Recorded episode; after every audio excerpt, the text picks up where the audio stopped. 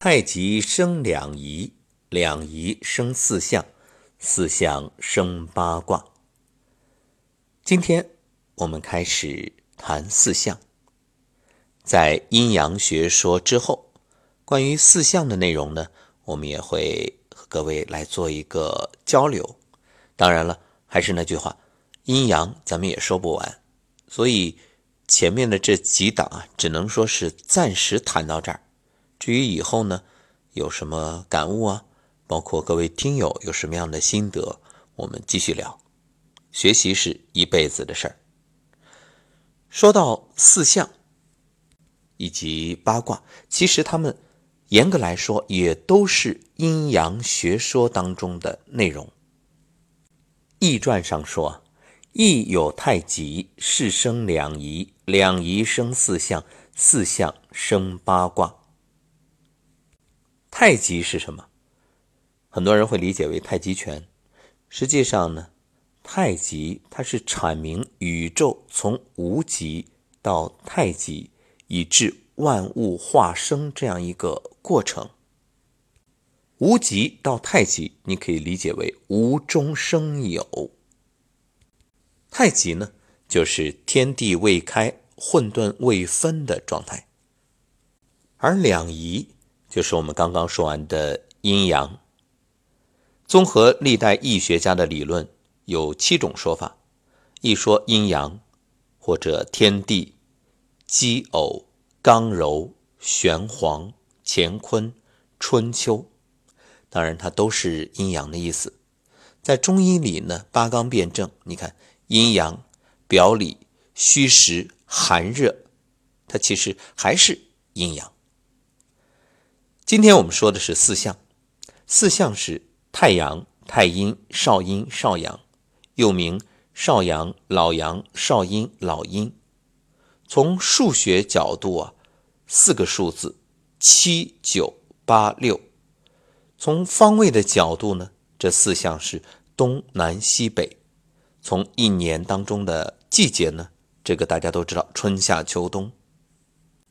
以飞禽走兽来论呢？是青龙、玄武、白虎、朱雀。另外呢，还有两种说法，它对应的一个呢是金木水火，还有一个是阴阳刚柔。这里呢，它相互之间是对应的。你看，青龙，我们说左青龙，右白虎啊，南朱雀，北玄武。你把这个。四季对应进去，青龙表少阳主春，白虎表少阴主秋，玄武是老阴主冬，朱雀老阳主夏。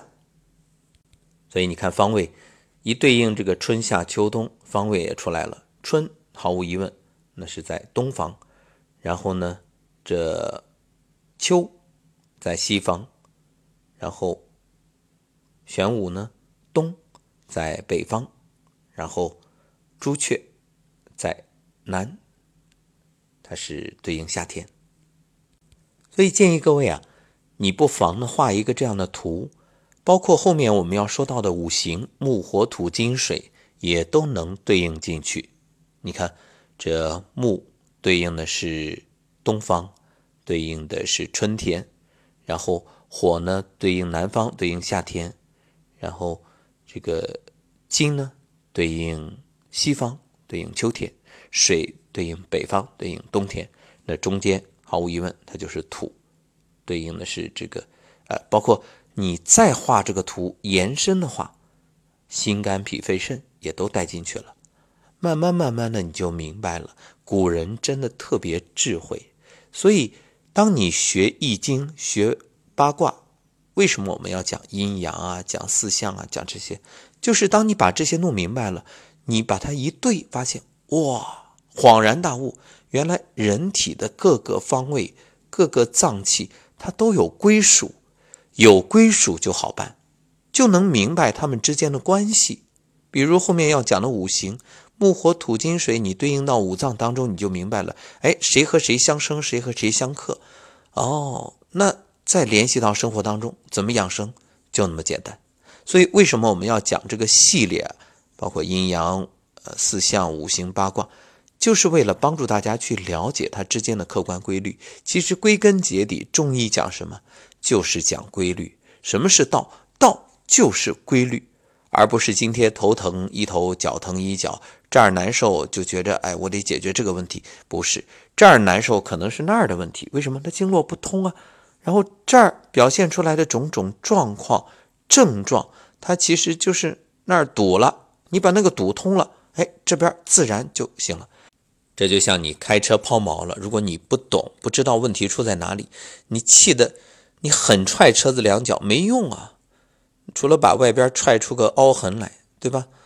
所以你要请来有经验的修车师傅，那过来他一听声音啊，然后哎再看一看，嗯，基本上判断出来了，这就等于汽车医生啊。他也是诊断呀，诊断出来之后，哎，三下五除二，凭他的经验，给你换个配件也好，或者说怎么样去，哎，通一通也好，哎，好了，咚咚咚，汽车发动了。当然，我们的人体比车又更复杂了，为什么呢？因为它有智能生物仪器的这种作用，就是它是可以自检、自愈、自修。你这车子它，你不可能放在那儿自己就好了。当然，也不排除这种特例，但那是极个别的，只能说明那个问题啊。并不严重，所以你说，如果你都不懂车，连它的构造啊、它的运行的原理都不明白，你怎么去解决它的问题？你根本不可能修车。人体也是，如果你都不明白人体内在的运行规律，不懂经络，不懂穴位，你说我给你看病，那我只能说那不叫看病，那是修理工，那纯粹只是在修啊看得见的问题，而解决不了看不见的问题。所以你看，没有经验或者说只是半瓶子醋的那种修理工啊、修车工啊，他今天给你修好了这个问题，明天的新问题又出来了，他只是在应付你。好，咱们接着来说四象啊，在中国古代，人们将天空呢分成东北、西南、中啊这五个区域，东方呢为苍龙象，北方为玄武象，西方为白虎象，南方为朱雀象。这为四象，在战国出土的漆箱上的绘画就有完整记述。那么这种四象呢，就是古人将每个方位的七宿联系起来，加以想象成四种动物的形象。后来呢，古人又逐步的完善，将其与阴阳五行、五方、五色相配，所以就有了东方青龙、西方白虎、南方朱雀。北方玄武的说法，再后来又将其运用于军营军列，成为行军打仗的保护神。比如《礼记·曲记上》曰：“行，前朱鸟啊，这就就是指朱雀，而后玄武，左青龙而右白虎，招摇在上。”那么，在中国古代绘制地图的时候，习惯呢是上南下北。左东右西，所以现代地图呢恰好相反。大家都知道上北下南左西右东啊，这都耳熟能详了。这四象呢有周易四象，还有天星四象。亦曰在天成象，在地成形。所以日月星辰为天之四象，分阴阳；水火木石为地之四象，分刚柔。这水火木石呢，也有一个说法是水火木金。所以归根结底，究竟什么叫四象？就是古人将东南西北四方每一方的七宿想象为四种动物形象，所以叫四象。那大家算一算就明白了。你看每一方有七宿，四七二十八。哦，原来对应的就是二十八星宿啊。那么，其中东方七宿呢，如同飞舞在春天初夏夜空的巨龙，故而称为东宫苍龙；北方七宿似蛇龟出现在寒冬早春的夜空，故而称为北宫玄武；西方七宿犹如猛虎跃出深秋初冬的夜空，故而称为西宫白虎；南方七宿像一只展翅飞翔的朱雀。出现在夏天秋初的夜空，故而称为南宫朱雀。所以你看，古人多智慧啊！它就是一种分类学说，形象好记好用。你看青龙，它起源于上古星宿崇拜，是二十八星宿当中的东方七宿。它的形状呢，像一条龙，又称苍龙。其对应的颜色是青，对应的方位呢是东方。到了汉代，五行学说兴起，它的象征含义里面又多了甲乙与春季。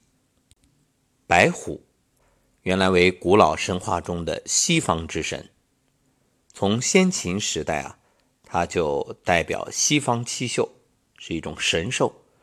到了汉代，五行学说兴起，那么它所对应的象征含义呢，又多了更新与秋季。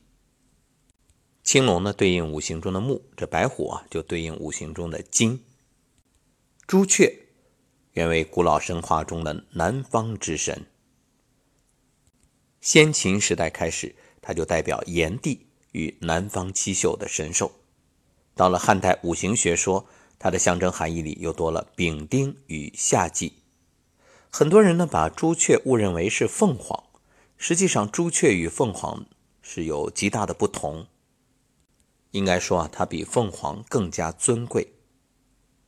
玄武原为古老神话中的北方之神，先秦开始啊，它就代表颛顼与北方七宿的神兽。到了汉代，五行学说兴起的时候，它的象征含义呢又多了人鬼与。冬季，好，在本期节目的最后，我们来做一个总结。你看，象，所谓四象，就是以象类物，是古人的一种分类和分析事物的方法，是一种认识世界的手段和方法。四象呢，指少阳、太阳、少阴、太阴，分别代表四季：春夏秋冬，也代表四类事物和现象，归应到人一生当中啊，那就是生长。老死，当然对应四季，你可以说生长、收藏，将事物和现象分成四个阶段，四种相联系的情况。为了更容易理解，古人很智慧啊，又用四种常见的事物或者说元素来代替那四种常见的元素：木、火、金、水。具体的代替方法呢，就是木对应少阳，火对应太阳，金对应少阴，水对应太阴。当这木火金水来代替少阳太阳少阴太阴之后，就不再是具体的生活中的四种常见事物了，就变成了四象，被人为的赋予概念，变成了哲学理论上的东西。以后古人认为其他事物和现象分别与木火金水类似的时候，就可以归入这四象。再往后演变呢，相信大家都已经猜到了，那就是明天我们要说的五行。说到这儿呢，忽然发现，原本打算一档节目就说完四象的，呃，现在看来不行，明天还得再加一档，所以明天我们接着来聊四象，包括它对应的四季呀，包括阴阳如何去划分啊。好，那我们明天继续聊。